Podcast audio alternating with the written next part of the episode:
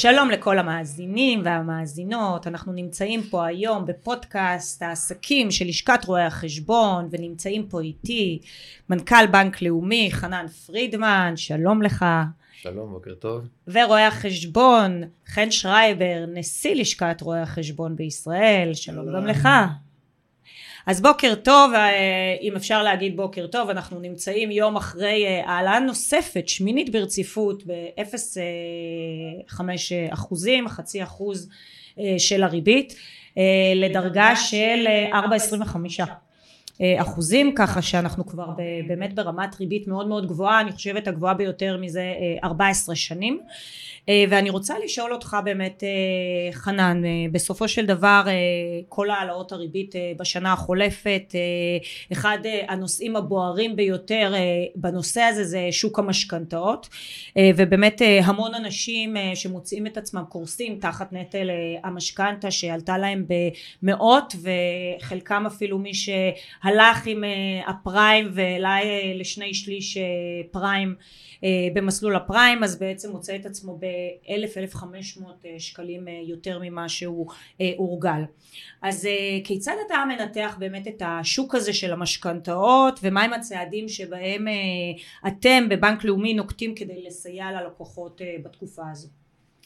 אז ראשית העלאת הריבית שבנק ישראל נוקט בהם זה כורח המציאות מול אינפלציה משתוללת אין לבנק המרכזי הרבה ברירה אלא לנקוט בצעדים מוניטריים שנועדו להוריד את רמת האינפלציה אה, וכמו שהנגיד התבטא אה, הבוקר, אה, כדי להוריד את האינפלציה צריך לכאוב את הכאב קצר הטווח וליהנות מה, מכלכלה פורחת בהמשך.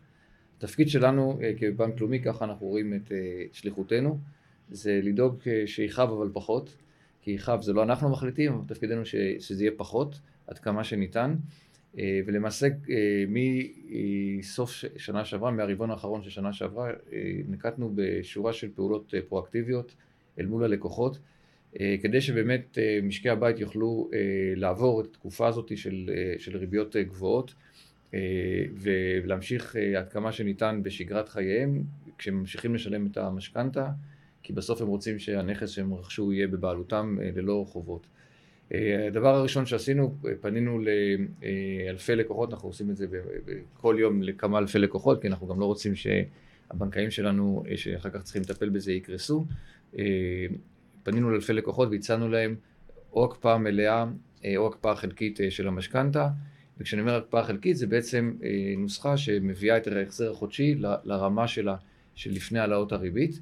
כמובן שזה... בעצם מה... הרמה שאושרה להם כרמת מקסימום הרבה פעמים.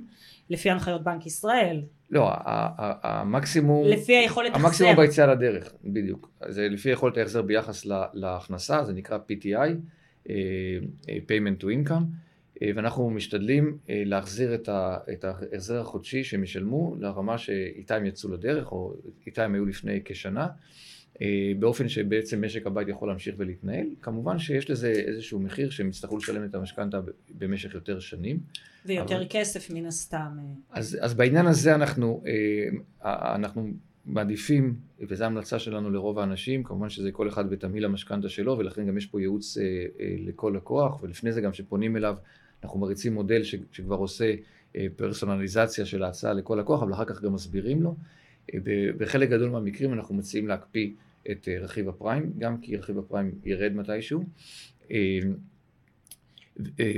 וככה אנחנו בעצם יוצרים תמהיל שגם מאפשר למשק הבית לשלם את אותו, את אותו תשלום כמו שהם שילמו בעבר, אה, וגם לשמר את, אה, את הנכס אה, לאורך זמן בבעלות, ה, בבעלות הלווה. זאת אומרת אתם מקפיאים את רכיב הפריים אז למעשה הם בתקופה הזאת לא משלמים את אותו רכיב בהלוואה וזה גם לא מעריך להם זה מעריך להם את התקופה מבחינת השנים אה, זה יהיה שנים יותר ארוכות אבל זה לא מעריך באמת את התקופה זאת אומרת זה לא יהיה החזר גבוה יותר בסופו של דבר במצטבר אם אני מבינה נכון. זה המלצה ההחזר יהיה יותר גבוה כי נצברת עוד תקופת ריבית. מה שאנחנו כן סופגים, וזה יצאנו, אנחנו היינו ראשונים שיצאנו עם זה לדרך, זה שאנחנו משאירים את, ה, את המרווח, את, את אותו מרווח, כי בדרך כלל כשאת נותנת אשראי, נניח לחמש שנים, המרווח של תגובה הוא נכון. מרווח מסוים, כשאת נותנת אשראי ל-20 שנה, המרווח הוא יותר גבוה, כי הסיכון יותר גבוה וגם עלות המקורות נכון. יותר גבוהה. את הפער הזה אנחנו סופגים, כלומר למרות שאנחנו בעצם מעריכים את, את אז רכיב... בתקופת ההקפאה הם כן משלמים ריבית, כן, אבל... את, אה, אבל לא את, הפ- את, אבל לא את צוברים הפער בגין בה. זה ריבית שתלך לסוף, אבל זה אותה רמת ריבית כמו על ההלוואה המקורית ולא כמו על ההלוואה המוערכת, למעשה מישהו לקח נניח ל-30 שנה. שכמעט ואין מקרים כאלה, אבל- 25 שנה. ועכשיו זה יתארך לו מעריך ל-27 נניח, אה, שנתיים, שלוש? שנתיים, זה בינתיים, כן, כן, אנחנו כן. כרגע ממליצים לקחת, אה, לה- להקפיא את זה לשנה וחצי. אה, אוקיי. אה, שנתיים, יש כאלה שמבקשים מראש ליותר, אנחנו אומרים להם למה? תקפיאו כרגע לשנה וחצי, שנתיים, בואו נראה מה תהיה רמת הפריים בסוף 2024, ולפי זה תקבלו יש עוד איזה פעם החלטה. חשש ש- שמלווים מסוימים, צעירים בעיקר, יכולים פתאום לחשוב שהנכס שהם קנו אה, יקר להם מדי והם פוחדים והם בעצם ירצו לנטוש את ההלוואה. אז, אז אה, בשוק המשכנתאות בישראל אנחנו מאוד רחוקים משוק הסאב פריים שהיה בארצות הברית. אה, ה-LTV הממוצע של התיק שלנו, אני לא יודע אם אתה במערכת, אבל הוא קצת יותר מ-40 אחוז. שממוצע זה Mhm. קצת מסוכן, אבל כן, צריך לקחת בחשבון שכמעט ואין לנו משכנתאות שאנחנו מעמידים ב-LTV שהוא מעל 60 אחוז, גם במועד היציאה לדרך, אה, וכך, קח את השנה האחרונה, ש- שהמחירי הדירות עלו ב-20 אחוז, אז מי שיצא לדרך עם LTV של 60 אחוז לפני שנה, היום ה-LTV ירד כבר ב-12 אחוז, 20 אחוז מה-60 אחוז, אני מבין. ועוד היו לו פירעונות בדרך. נכון. נכון שזה שפיצר וזה בעיקר ב- ב- על אבל הריבית. יש בעיה אחרת, עכשיו המחירים של הדירות יורדים, יתחילו להיעצר, ואולי אפילו תהיה ירידה. אם אתה שואל אנשי נדל"ן, אף אחד לא חושב שתהיה ירידה, העצירה היא המקסימום, כן, אבל, כן, אבל לעניין שלנו, לדוגמה שלנו, בעצם לבוא על נכס בשווי X, ואם הנכס ירד ב-10% או 15%, אז זה גם עדיין משפיע. הפער בין ה-60 על ה-long אחוז. שזה ה... כן, אבל... זה למעשה מה שקרה במשבר הסאב פריים ב-2008. נכון, אז אנחנו לא, לא קרובים לשם. בניגוד לסאב פריים שה-LTV. שם היה 100 כן. וגם לפעמים. יותר, אנחנו, כמו שאני אומר, כן. הממוצע תיק זה 40 וקצת, וגם במקרים היותר גבוהים זה 60 וקצת, אז אנחנו מאוד מאוד רחוקים מסיטואציה כזו. וגם אם יהיה עצירה במחירי הדירות, אני לא חושב שתהיה ירידה, תהיה עצירה, שזה אומר אגב ירידה, כי אנחנו בסביבת אינפלציה חיובית, חיובית גבוהה אפילו. אבל מצד זה שני, אומר ירידה ריאלית.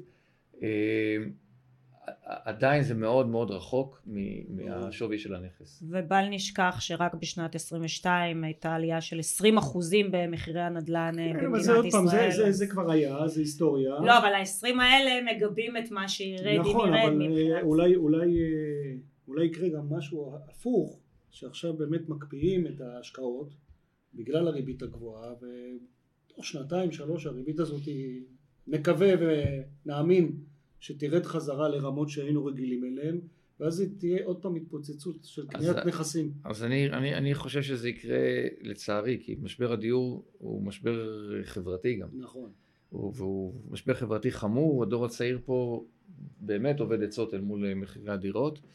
אה, אני חושב שמאחר ושנה הבאה אנחנו צופים שהריביות יתחילו לרדת, הם לא ירדו לרמה שהם היו ב-2019 או ב-2020, אבל הריבית תרד, תתחיל לרדת, ובעיית ההיצע לא נפתרת, וההפך יש כרגע, כמו שאתה אומר, עצירה של התחלות בנייה. הביקושים הכבושים קראנו לזה. נכון. ואז, ובדיוק, והביקושים הכבושים לדעתי מתישהו בתחילת 2024 יגרמו לריבאונד מאוד חזק אני גם חושב. אני גם. וכשיש ריבאונד הפסיכולוגיה עובדת ולצערי עוד פעם אנחנו נראה בריחה של המחירים והדרך היחידה אמיתית לטפל בזה זה לא בכל מיני פתרונות קצרי טווח ומקסמי לא, קרקעות. זה בדיוק, זה לפתור את בעיית ההיצע. אותם ביקושים כבושים זה בדיוק כמו מה שקרה אחרי אה, מע"מ אפס שדיברו וכל אה, אותם אה, נושאים וכל אה, מיני אה, ניסיונות פופוליסטיים לעשות אה, אה, פגיעה אה, רגעית במשקיעים ולעצור ולהבטיח שיהיה ירידת מחירים וכולם חיכו על הגדר ובאמת אותם אה, ביקושים כבושים יצאו ואז המחירים רק אה, עלו בצורה מאוד מאוד אה, גבוהה ואני גם חושבת שזה מה שיקרה. הבעיה, חנן ודאי מכיר את זה, בכלכלה הכל עובד על ציפיות. מישהו אומר מילה, מישהו נותן תחזית, מישהו אה, מוציא אה, חוות דעת, ואז בעצם השוק מתחיל להתאים את עצמו, ולפעמים זה הולך too much. ולפעמים כשזה מתבדה הציפיות האלה אז הריאקשן הוא הרבה יותר חזק מאשר התקופה שבה בה פעלו בניגוד נכון. למגמה. נכון מאוד. אה, שר האוצר הנכנס אה, סמוטריץ' אה, הכריע לפני מספר שבועות בעד מתווה שיפחית את צמצום מסגרות האשראי שדיברו עליו. איך אתם נערכתם לכך בלאומי? אז, אז ראשית צריך לברך את, את השר סמוטריץ' על ההחלטה הזאת שלו, שבאמת הייתה החלטה שפגעה בחלק מאוד משמעותי מהאוכלוסייה. צריך לזכור שהמסגרת בכרטיס אשראי זה מסגרת שמרבית משקי הבית מתנהלים עליה. זה בסוף דחייה ממוצעת של 16 יום בתשלומים, אבל רוב משקי הבית אה, משתמשים בזה וזה חלק מהתקציב שלהם, זה מאזן להם את התקציב המשפחתי מדי חודש. אה, וכמו שאמרתי, זה אשראי בחינם אה, שניתן למשקי הבית. ברגע שמשקי הבית לא היה להם את זה, כי זה צומצם בהרבה יותר מ-50% בעצם בחקיקת שטרום, כי זה הלך למסגרות שהיו בערך ארבע, שלוש שנים לפני החקיקה, מאז היה לנו אינפלציה, מאז היה לנו גידול בשימוש בכרטיסי אשראי בגלל הצמצום של השימוש במזומנים, אה, ולכן הירידה האפקטיבית הייתה גבוהה משמעותית מ-50%. אה, עכשיו שזה שוחרר, אה, ובאמת צריך לברך את השר סמוטריץ' על זה, אנחנו מיד באותו שבוע הוצאנו הודעות למאות אלפי לקוחות שהמסגרות שלהם צומצמו, שאנחנו מחזירים להם את המסגרות למה שהיה קודם. כמובן שלקוחות גם שצריכים יותר, אנחנו בניגוד למה שהיה לנו עד לפני חודש, אנחנו מאפשרים להם גם יותר, כמובן שזה כבר שיקולי חיתום שלנו, אבל אנחנו, אין לנו את המגבלה הרגולטורית, אה, ובהחלט זה חוסך הרבה מאוד כסף למשקי הבית, כי צריך להבין שבעשירונים הרלוונטיים שנסמכים על הדבר הזה, האלטרנטיבה שלהם הייתה אוברדרפט. ברור. ועל אוברדרפט משלמים הרבה כסף. נכון. אה, וגם אוברדרפט מכניס, בסופו של אוברדרפט לאורך זמן מכניס אה, משקי בית לסחרחורת. לכן אנחנו משתדלים שמי שיש לו אוברדרפט חודש אחרי חודש, לפנות אליו, להציע לו גם אה, אשראי בנקאי רגיל שהוא עולה בערך חצי, אה, כדי שגם יצא מה, מהסחרור הזה. אה, אבל בהחלט יש פה מהלך שאנחנו מיד הרמנו אותו, ו, וכמו שאמרתי, מאות אלפי לקוחות קיבלו מיד הודעה שהקדמנו להם את המסגרת. אגב, הצרכני אוברדרפט, בדרך כלל דווקא האוכלוסיות המוחלשות, או, או המבוגרים, אני זוכר אבי, זיכרונו לברכה, כל חייו חי על אוברדרפט. עכשיו היה לו פקדונות והיה לו קופות והיה לו זה אבל הוא תמיד באוברדרפט שאף פעם זה לא הצדיק את זה, כן, כי הפקדונות אתה מקבל ריבית הרבה יותר נמוכה. ברגע שהתחלתי כבר להבין ולמדתי, אז הראיתי לו כמה הוא משלם על האוברדרפט, זה לא עזר, זה מין איזה תפיסת עולם שיש לי עוד כסף כי הבנק נותן לי מסגרת. כן, זה, זה באמת תפיסת עולם שלצערי אה, חלק מהאנשים אה, אה, שוגים בה. אנחנו, מאחר אנחנו מאמינים שהיחסים שלנו עם הלקוחות זה יחסים ארוכי טווח, ואני לא, לא מחפש לעשות רווח קצר ו, ובסוף לפגוע ביחסים עם הלקוח, אנחנו אה, גם במסגרת האינישטיב שלנו בבנקאות הפתוחה וגם במסגרת מודלים חכמים שהשקנו אה, כבר לפני אה, שנה, אנחנו פונים באופן יזום בפלטפורמות הדיגיטליות שלנו ללקוחות, גם לקוחות שבאוברדרפט מציעים להם הצעות אה, מותאמות אישית להסדיר את זה בהלוואה בנקאית ולצאת מהסחרור, גם לקוחות שיש להם אה, פקדונות, בין אם זה אצלנו ובין אם זה בבנקים אחרים, עכשיו בעידן ה open banking, ואומרים להם, פה אתה מקבל במקרה הטוב 4%, פה אתה משלם 11-12%, פה תסדר את זה ותתחיל לחסוך מחדש. אנחנו מבינים שזה נכון, אנחנו ממליצים גם לחסוך, אבל תחסוך בהוראת קבע חדשה, תיצור לעצמך את, הכרית הזאת שאתה רוצה אה, לימים סגרירים, אבל בינתיים אל תשלם ריבית. אה, מיותרת.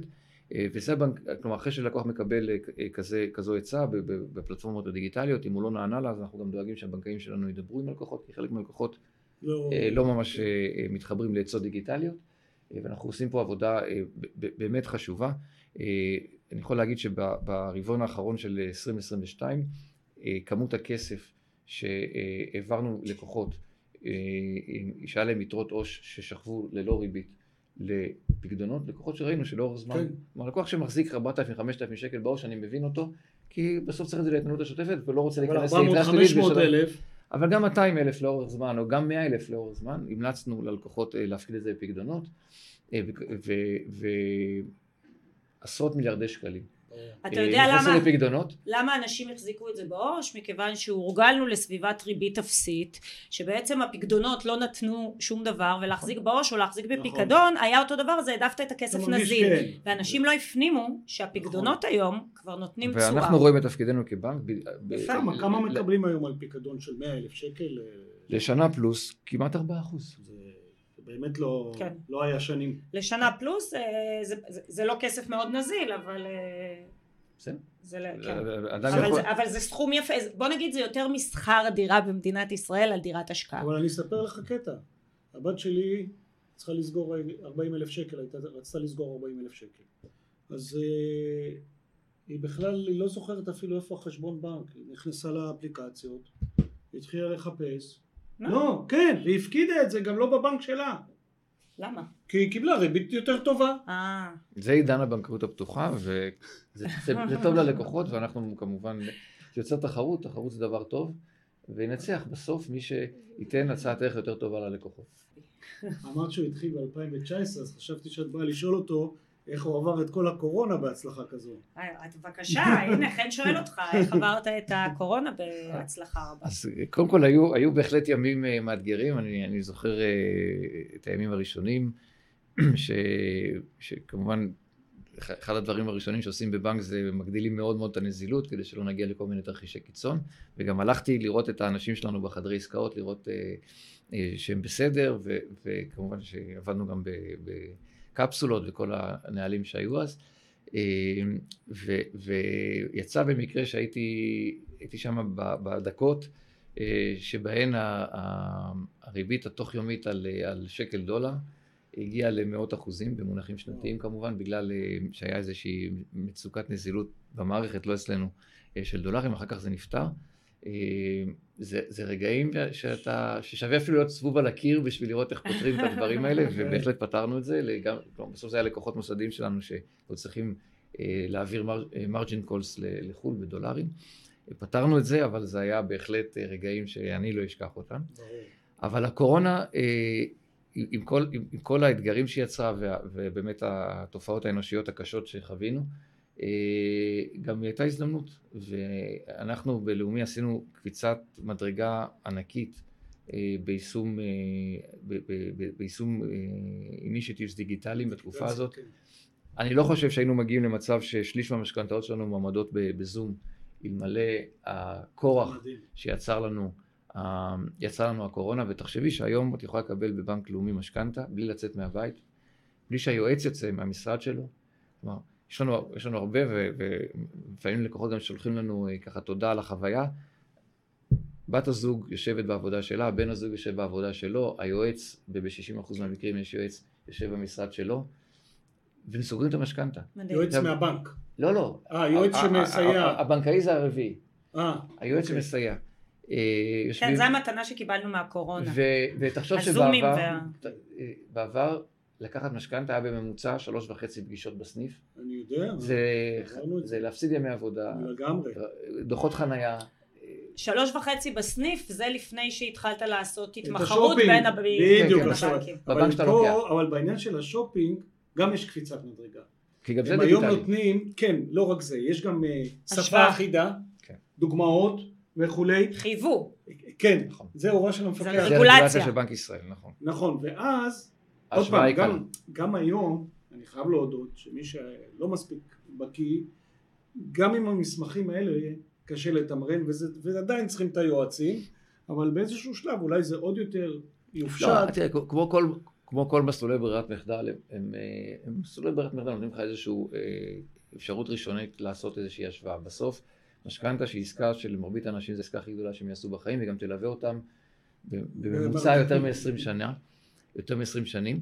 אה, חתונה קתולית כזאת. צריך, צריך להתאים את זה אה, כל אחד ל, ליכולות ולצרכים שלו ו, ו, ולמאפיינים שלו אה, ולכן המסלולי ברירת מחדל הם, הם, הם בסדר, טוב שהם קיימים כי הם יוצרים כמו שאמרתי שפה, איזושהי שפה אחידה אבל בסוף אנחנו חושבים שהמוצר ש, שנכון לכל לקוח הוא מוצר שונה, תמיד שונה גמישויות שונות, יש לקוחות שרוצים אה, תקופת בולט, יש לקוחות שרוצים שבשנים מסוימות הם יוכלו לעצור את המשכנתה לשנה ויש לנו את הגמישויות הללו, יש לקוחות שרוצים שכל שנה הם יוכלו חודש אחד לא לשלם, אנחנו נותנים את הגמישויות האלה. ממש ניהול שלא כן. היה בעבר. נכון, אז המוצר הופך להיות, מאחר וזה באמת מוצר שמלווה את הלקוחות חלק גדול מחייהם הבוגרים. אתה יודעת שאת להתקשר להגיד תעצרו לי חודשיים עכשיו אני לא משלמת ונמשיך? אתה אפילו לא מתקשר, אתה נכנס לאפליקציה זה, זה כמו שנתנו בתקופת הקורונה באופן אה, גורף לכל הלקוחות אה, להקפיא משכנתה ולשלם אותה אחר נכון. כך. שוב, לא, זו לא מתנה, זה משהו שעולה לך כסף כי בתקופת ההקפאה אתה משלם את הריבית. שום דבר הוא לא מתנה, אבל אף פעם לא היה לי את הגמישות הזאת, הייתי הולך כן. להיחנק ומשלם. זה כן. נכון שאת משלמת, אבל צריך לזכור שלפחות אנחנו ספגנו את פער העלויות בין הקצר לארוך. ואז, בשינוי העוגן. בתקופת הקורונה, שהקום הריבית היה מאוד מאוד לא שטוח. ספגנו פה סכומים משמעותיים. אוקיי. וזה היה נכון, זה היה נכון צרכני, זה היה נכון לנו כבנק, אה, וזה גם הוכיח את עצמו, כי זה מנע מצב שבו, את יודעת, בסוף ש... כבנק גדול, אם אנחנו עושים משהו שגורם לסטרס ב- אצל הלקוחות וסטרס במשק, זה, בסוף זה פוגע במשק. אז לפעמים אנחנו מוכנים. לספוג קצת, כדי לא לגרור את המשק כולו ל- ל- לבעיה. אגב נגענו כבר בקורונה אז אני אלך רגע לאישי. אה, ציפור קטנה לחשה לי שאתה מאוד אוהב לרוץ אה, ושאתה מאמין בריצה כדרך אה, חיים. אז רציתי לשאול אותך מה היה יותר קשה לצלוח את תקופת הקורונה בבנק או לצלוח את הסגרים שלא יכלת לרוץ יותר מ-100 מטר? אז קודם כל על, על המכשיר תמיד אפשר לרוץ כמה ש... אבל גם את החדרי כושר סגרו אלא אם כן היה יש לא, בבית יש, יש, יש אוקיי? מכשיר בבית. אבל אני לא, לא אוהב לרוץ על המכשיר כי זה באמת משעמם זה לא. ואי אפשר לרחב. הנוף לא נכון, זז. נכון, זה לא כיף. לא, בריצה, חלק נכון. מהכיף זה התחושה הזאת שאתה מרחב ומתנתק, נכון. ויכול לחשוב אה, מח- מחשבות אה, אה, יצירתיות בלי להיות כבול ככה בתוך ארבע קירות, אה, אבל הסתדרנו. אה, לא, גם בקורונה לא היה מצב שיומיים ברצף לא רצתי. יפה וכמה אתה רץ ככה בשבוע? אתה מוזמן יום שישי להצטרף, חצי מרתון אנחנו עושים, קבוצה של אה, לאומי partners ארגנו, חצי חברה שם לא רצה. אנחנו נצטרף כמעודדים בדיוק, אתה יכול להיות בטוח שאני לא אצטרף, אבל אני מוכן לבוא בסוף לקפה. יום שישי יש סיכוי שהם יפרגנו לנו בירה. אז בכלל האמת ש... שריצה זה דבר מדהים ואני גם כן מאוד אוהב, כשאחרים עושים. כן, וגם זה, כל עוד אתה באמת לא נפצע והכל, אז זה, זה נהדר. גם זה כיף לרוץ בחבורה. בסוף אנחנו לא רצ... כשרצים בחבורה רצים טיפה יותר לאט כדי לדבר, אבל זה כיף. אני אוהבת חדר כושר, פחות אה, ריצה, פחות מדברת אליי, אבל בסדר. כל אחד והאהבה שלו. טוב, אז נרוץ אה, להמשך השאלות. אה, לאומי משקיע במהלך אה, השנים אה, משאבים אה, רבים בפיתוח אה, יכולות טכנולוגיות אה, מתקדמות. אתה גם בא מהעולמות האלה של חטיבות אה, טכנולוגיה, אם אה, אני זוכרת נכון. אה, בתקופה האחרונה אנחנו נחשפנו גם אה, למהלך אה, של הבנקאות אה, הפתוחה שלאומי בעצם הוביל. באיזה, באילו אופנים נוספים אתם פועלים אקטיבית אפשר לומר כדי לסייע ללקוחות להתנהל נכון פיננסית ואיך אתה רואה את בנקאות העתיד שמבוססת מודלים AI? אז אז ראשית, אני רק אתקן, אני לא באתי, לא בא מעולמות לא- לא הטכנולוגיה, באת מ- הייתי, הייתי אבל אה, בחטיבה שניהלתי לפני שהייתי מנכ"ל. חדשנות לא? אה, חדשנות, דיגיטל דאטה ואסטרטגיה, בדיוק. כן. אה, אבל לזה התכוונתי. זה צד ה product, זה לא צד הטכנולוגיה. אה, כן. לצ- לצערי אני לא, לא, לא מומחה בטכנולוגיה, אבל בהחלט ב product שהוא לא פחות חשוב, אה, אני קצת מבין. אנחנו כ- כ- כאסטרטגיה, אה, וזה בליבת האסטרטגיה שלנו, אה, מנסים, לק- ו- וב so far בהצלחה שאני לפחות גאה בה, לקחת את הבנק, אה, להיות אה, חברה טכנולוגית שמספקת אה, שירותים פיננסיים. וכשאני אומר חברה טכנולוגית שאני מתכוון לכך שאנחנו יוצרים לעצמנו את היכולת לעשות הרבה הרבה הרבה יותר, גם פי עשר, עם אותן עלויות. כי זה בעצם בעיניי ההגדרה של חברת טכנולוגיה, תחשבי על זה, יש עוד הגדרות אגב, שמקובלות בעולם הכלכלי, אבל אם זו לא הגדרה, אה, אז הרבה מאוד חברות שאנחנו, אובר זה לא חברת טכנולוגיה, ואני חושב נכון. שאובר זה חברת טכנולוגיה, ובטח ובטח שאמזון זה לא חברת טכנולוגיה, כי אמזון בסוף רוב העובדים שלה, יש הגדרה שזה מה כן, מרבית העובדים כן. עושים. כן. ובאמזון אה, רוב העובדים אורזים, אורזים, כן, ועושים נכון. דליברי. אבל היא חברת טכנולוגיה לכל. דבר. אה, ולכן זו בעיניי ההגדרה היותר אה, קולעת, ולשם אנחנו, אה, אנחנו במסע לשם. ואנחנו יוצרים לעצמנו הרבה מאוד יכולות, שאנחנו נוכל לעשות גם, גם פי שתיים ושלוש ואפילו פי עשר עם אותן עלויות. ובדרך לשם אנחנו משיקים הרבה מאוד, הרבה מאוד דברים שנועדו גם לשפר את חוויית הלקוח, וגם לתת לו הבנה יותר טובה בכסף שלו, שזה בסוף, אני מדבר אתה כרגע על יכול הפרט לתת הפרטי. אה, דוגמה ככה כן, מעשית? מה? בוודאי. אז ר- ראשית, העולם שאנחנו עושים של, אה, אה, של הצעות הערך ללקוחות כרגע בנושא המשכנתאות כדי שיוכלו להמשיך להתנהל. הנושא שאנחנו אה, לוקחים לקוחות שנמצאים באוברדרפט הרבה זמן, מציעים להם הצעת ערך שהיא מותאמת אישית, זה מבוסס מודלים, מותאם אישית. איך לסדר את זה, גם לשלם פחות וגם לצאת מהסחרור שהם עלולים להיקלע אליו. אותו דבר בעולם הפקדונות, מי שיש לו כסף ששוכב לאורך זמן, ממליצים לו איך, איך אה, לחסוך אותו בצורה נכונה, גם אם זה לחלק, הוא רוצה נזילות, אומרים לו אוקיי, אז תשאיר חלק לשנה, חלק תסגור לשלושה חודשים, חלק תסגור לחודש. ת, תמקסם את מה שטוב לך, תבין יותר טוב בדברים. ואנחנו גם אה, בעזרת הבנקאות הפתוחה ובעזרת הרבה מאוד יכולות data ומודלים ו-AI שיש לנו, אנחנו בעצם רוצים לתת ללקוחות עצות שימושיות יומיומיות שחוזות מה הוא צריך לעשות בעתיד. אנחנו רואים pattern של לקוח עכשיו הולך לנסוע לחו"ל, אנחנו מבינים שהוא הולך להוציא הרבה כסף, אז אנחנו מצרפים אותו לשירות שבו כשהוא משלם בחו"ל, זה לא יחייב אותו בסוף החודש בכרטיס האשראי והוא ישלם עמלת המרה מאוד מאוד גבוהה, כי זה מה שגובים, אלא שאנחנו דרך החשבון עצמו, כל פעם שהוא קונה, נקנה לו באותו לא יום. רגע, איך אתה יודע שהוא טס לחו"ל? יש... לפי הפעולות בחשבון? המודלים יודעים. כן, אבל זה לפי ההתנהגות. זה התנהגות, כי מודלים של רולים זה, זה מפספס הרבה, בסוף המודל, mm-hmm. אנחנו מאמינים, וזה מודלים יותר טובים שהם, אתה, אתה מאמן את המודל כל הזמן. כן. אתה אומר לו, כן, זה 100 אנשים שנסעו כן. לחו"ל, שאתה תלמד מה, כן, תלמד. והמודל עושה קורולציה של הקורולציות. אז תלם גם את השער מטבע יותר טוב. זה כבר, זה כבר יותר בעייתי, אמ, אבל בהחלט זה, זה, זה חוסך ללקוחות הרבה מאוד כסף, ונתתי דוגמה אחת, אפשר, אנחנו לוקחים את זה לעוד הרבה עולמות. מדהים. דוגמה, משהו ש, שאנחנו יודעים לצפות מתי לקוח ירצה להחליף רכב. וואו. אה, לפי העבר בעצם, כן, מספר שנים ש... אני לא יודע לפי מה, זה לא רולים, זה מודל. עכשיו אפשר לעשות עם זה הרבה מאוד דברים. לא, לא, אני עכשיו הולך להטעות אתכם. בדרך כלל כל שלוש, עכשיו אני עובר... מה, מציעים הלוואת רכב? כן, הלוואת רכב בנקאית היא בהגדרה יותר זולה מהלוואת נכון, רכב... נכון, פריים מינוס חצי בדרך כלל, נכון? לא יכול לדבר פה על מחירים. אה, אוקיי, סליחה. אמ, אבל היא בהגדרה יותר זולה מהלוואות רכב חוץ בנקאיות. כן. ומרבית, כמעט כל הלקוחות יכולים לקבל הצעה בנקאית. ולחסוך הרבה מאוד כסף. אני חייב לשאול אותך שאלה באמת כללית, אנחנו רואים לאורך השנים האחרונות שיש כל הזמן יותר ויותר תחרות. על הכסף, סתם דיברנו עכשיו על הלוואות רכב, אז אנשים מקבלים גם בסוכנות, אצל היבואן וגם אצל אה, אה, סוכנות רכב ובכל מקום מציעים לך כל הזמן הלוואות אה, ובדיגיטל ובחוץ בנקאי, העולם החוץ בנקאי מתפתח בצורה בלתי רגילה. והאם זה, זה אומר שיש בעצם נגיסה בכל הנתח הבנקאי שהיינו רגילים אליו או שאתם כבר נמצאים בצעד הבא ואתם גם, גם, גם עם התחרות אתם תהיו עדיין יותר טובים, יותר זולים וכולי. אז, אז התשובה מורכבת משני חלקים. יש חלק אה, מהאשראי החוץ בנקאי שנמצא שם כי זה כנראה מחוץ לתיאבון הסיכון של הבנקים.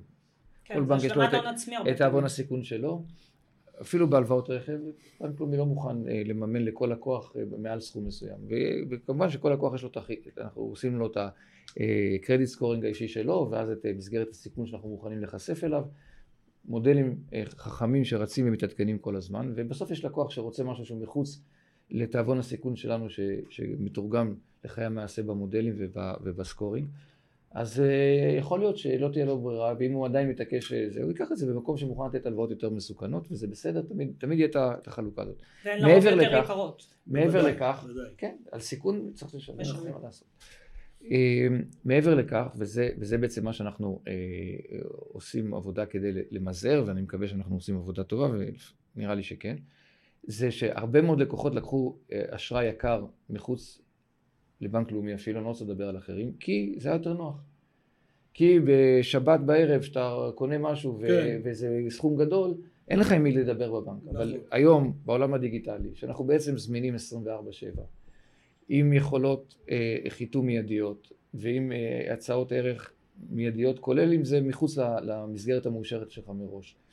ואתה יכול היום לקחת הלוואה בקליק באמת בשלושה קליקים. כן, אתה לא צריך את הבנק. אז לא צריך כבר את ההלוואות החוץ בנקאיות. כלומר, חלק מתפקידנו, שאותו נתח לקוחות שהלכו לחוץ בנקאי בגלל נושא הנוחות mm. והזמינות, הנתח הזה, אנחנו רוצים ש-100% ממנו יהיה חזרה אצלנו, ולכן אנחנו משיקים חלק גדול מה, מה, מהיוזמות שלנו בתחום האשראי הדיגיטלי. אה, ככה שאלה לפני uh, סיום, uh, יצאתם בשנה החולפת בקמפיין נרחב בהיבט של בטיחות פיננסית בגיל השלישי שזה מאוד מבורך ויפה, מה באמת, למה החלטתם לקדם דווקא את הנושא הזה? אז, אז ראשית, קמפיין הגיל השלישי הוא חלק מקמפיין יותר נרחב ש, של נוחות. אנחנו אה, אה, מאמינים, וזה גם כן עוד, עוד אה, רגל באסטרטגיה שלנו, שהשירותים הבנקאיים שאנחנו נותנים צריכים להיות נוחים ללקוח. ולכן אנחנו עושים משכנתה בזום, שלא תצטרכי לבזבז ימי עבודה, ולכן אנחנו מנגישים אה, בדיגיטל עוד ועוד שירותים. אגב, היום אין ללקוח בנק לאומי, לקוח פרטי אני מדבר, שום סיבה, אם הוא רוצה, שום סיבה לבוא לסניף. כלומר, רוצה שיבוא, אנחנו נקבל אותו גם בזמן, שיקבע פגישה, אנחנו גם נדאג לקבל אותו כן. בזמן. ואם הוא לא רוצה, הוא יכול לעשות היום הכל, הכל, הכל, ללא יוצא מן הכלל. מצמצמים סניפים, נכון? כן. פיזית. כן, אנחנו מצמצמים, פחות סוגרים, יותר מצמצמים, כי... כשאם מדברים על הגיל השלישי הם דווקא אלה שפחות דיגיטליים. הם רוצים ללכת לסניף, אפילו קובעים תור. באותו עניין של הנוחות, כחלק מאותה הנוחות, אנחנו רוצים שגם הגיל השלישי ירגיש אה, נוח להשתמש בשירותים הדיגיטליים. בין אם זה תשלום בכרטיס אשראי, שחלק מבני הגיל השלישי מפחדים לשלם בכרטיסי אשראי, נכון. אה, וחלק אה, זה, זה בכל האפליקציה ובכל הדברים הללו. הם מפחדים כי יש הרבה מאוד לצערנו אה, תרגילי הונאה שמנסים לעשות ובעיקר מטרגטים את הגיל השלישי כי הם כן. יותר פגיעים בעניין הזה.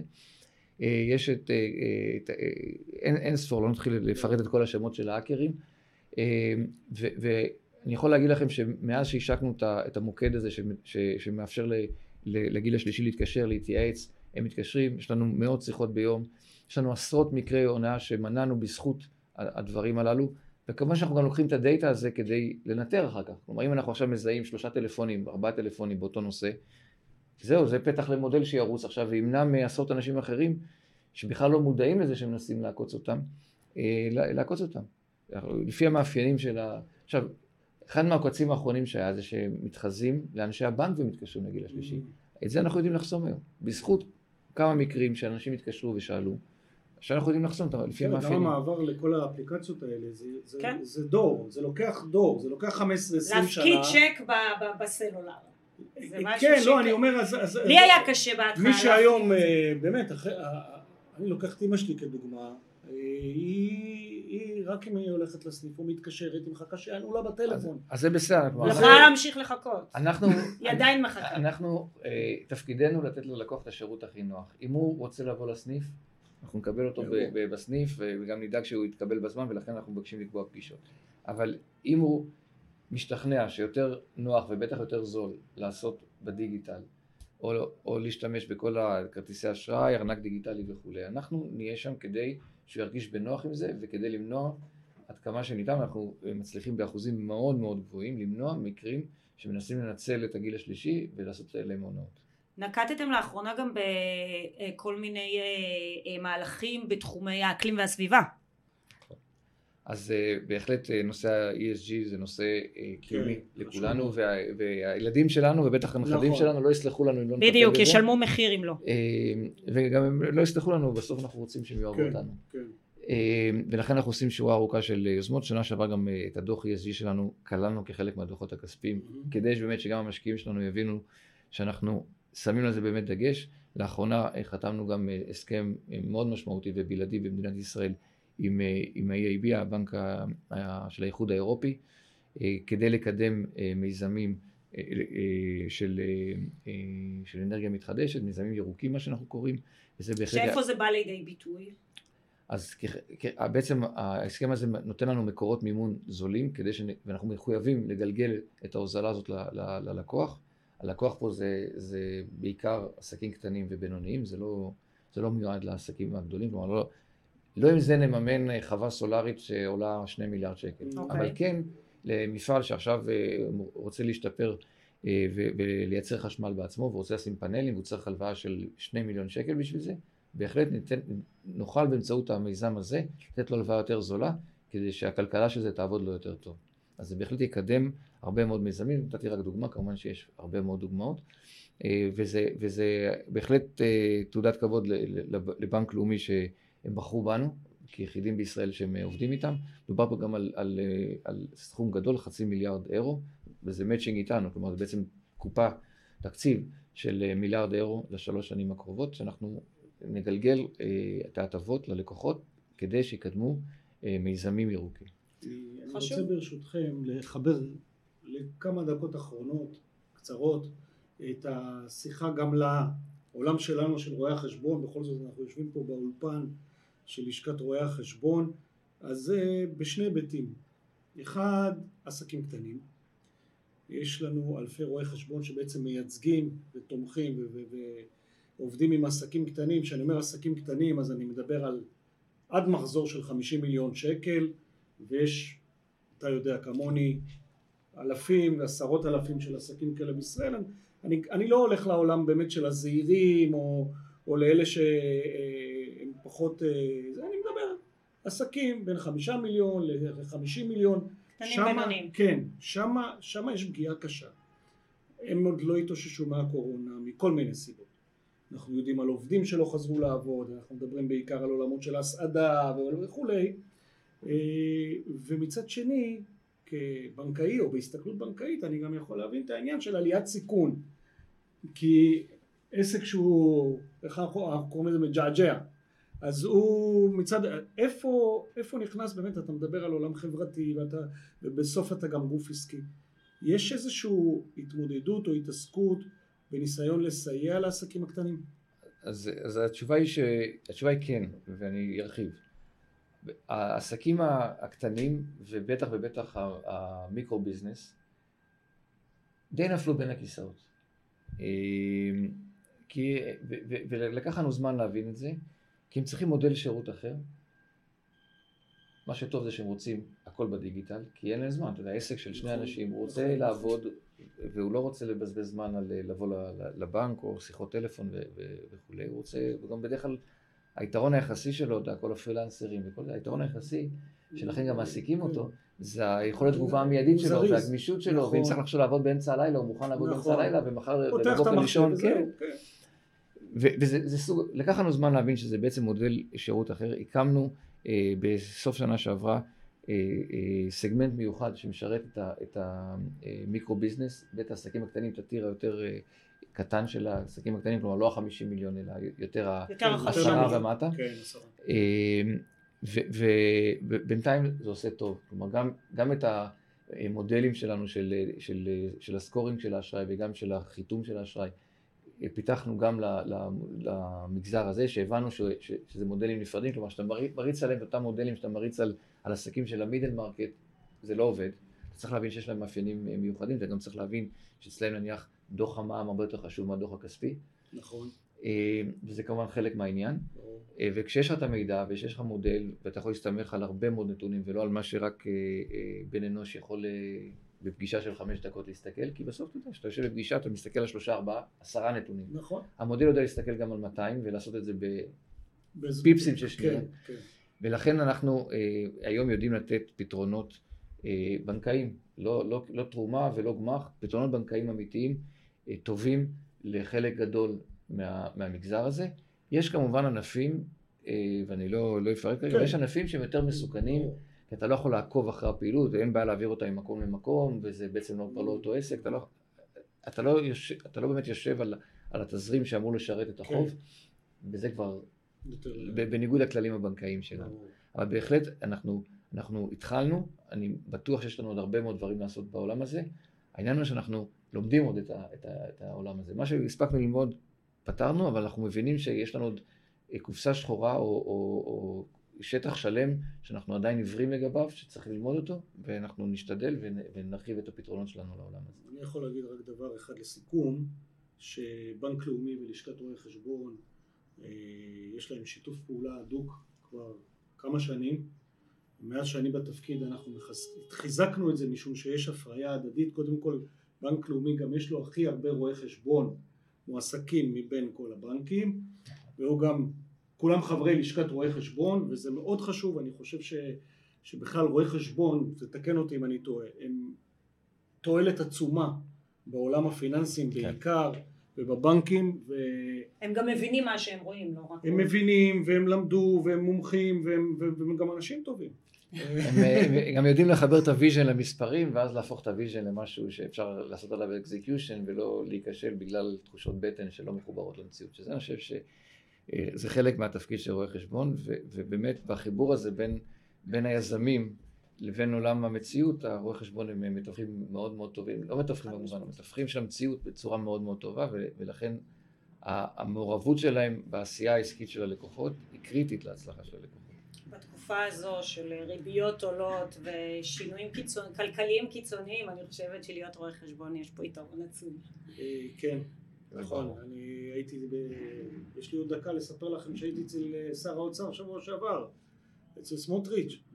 אה, התרשמתי מצד אחד שהוא איש חכם, חריף, מבין עניין, קולט מהר, שעתיים הוא ישב איתי ועם עוד סגנית שלי, יחד עם מנהל רשות מיסים וסגן שלו, אבל אני לא יודע כמה באמת זמן יש לו להתעסק, הוא מתעסק בכמה משרדים ואנחנו בתקופה מורכבת ולכן קצת יצאתי בתחושה שאולי רצון טוב יש, הבנה יש, אבל אני לא בטוח שהדברים יקרו, אנחנו נעקוב ונראה כי בדיוק. לא נוותר להם. לא נוותר לאף אחד. כן, יש יתרון אה, מרכזי לתקופה שבה אנחנו נמצאים, זה שאנחנו בהרבה מאוד דברים נמצאים באין ברירה, בטח באת היום לתל אביב, נתקעת בפקקים. נכון. אבל, אבל לא אין... לא כמו אתמול של ההפגנות, אז הכל יחסי. העיר היחידה בעולם שאין בה פנייה שמאלה, אתה יודע את זה? אין פנייה שמאלה, אנחנו כל הזמן נוסעים במסלול אחד, לא יכולים לפנות שמאלה, אתם שמתם לב? תשימו לב לזה. זה, זה, זה קצת מוריד את העומס. זה בגלל שכולם כבר שמאלנים פה, אז אנחנו, לא, עזבי פוליטיקה, אנחנו באמת בהרבה מאוד דברים הגענו לנקודת האין ברירה, תשתיות, כן. תשתיות תחבורה, תשתיות חינוך. דיור שדיברנו קודם, ואני מקווה ש... חבל, זה אומר שלא חשבנו מספיק מוקדם. אה, לא יודע. תראה, ביחס לעולם אנחנו במקום לא רע בהרבה מאלה. בתשתיות? בתשתיות לא ומחירי דיור אנחנו במקום לא טוב. בכלכלה יחסית... אה, לא יודע, הוא אמר חינוך גם, וגם שם, אבל... אם נשווה גם את האינפלציה פה לעומת אינפלציה ברומניה למשל, אנחנו גם בסדר. כן, כן. אבל אנחנו רוצים, אנחנו לא מסתפקים ב... בדיוק, זה מה שרציתי להגיד, זה לא מספיק לנו שאחרים טובים. ולכן אני חושב ש... ש... שהממשלה צריכה באמת בחוק ההסדרים הקרוב להשיק כמה שיותר פרויקטי תשתית וגם נכון. לתמחר נכון את הקיצור זמן. כלומר, להסכים לשלם הרבה יותר על דליברי מהיר. בכל חישוב כלכלי זה, זה, זה יצא ROI חיובי. אני מסכים. כן, הזמנים זה אחת המכות הגדולות פה, שהכל לוקח יותר מדי זמן. אה, אגב תשתיות, תל אביב כולה ככה בפיתוח ושינויים וכל אה, מיני אה, כבישים חדשים, אז מאוד קשה לזוז, אבל כן יש כן, פיתוח, אבל שוב הכל מאוד איטי. משנים את ההתנהגות, הצעירים הם אחרים, זה לא מה שאנחנו ראינו. אה, טוב, אה, בנימה אופטימית זו וכמובן הבטחה שנמשיך לעקוב, אני רוצה להודות מקרב לב, תודה רבה לך חנן פרידמן. תודה שבאת. תודה חן על האירוע, תודה לך. תודה רבה רואה חשבון חן שרייבר, נשיא לשכת רואי החשבון, היה כיף לשוחח איתכם, שיחה מרתקת, תודה רבה. תודה.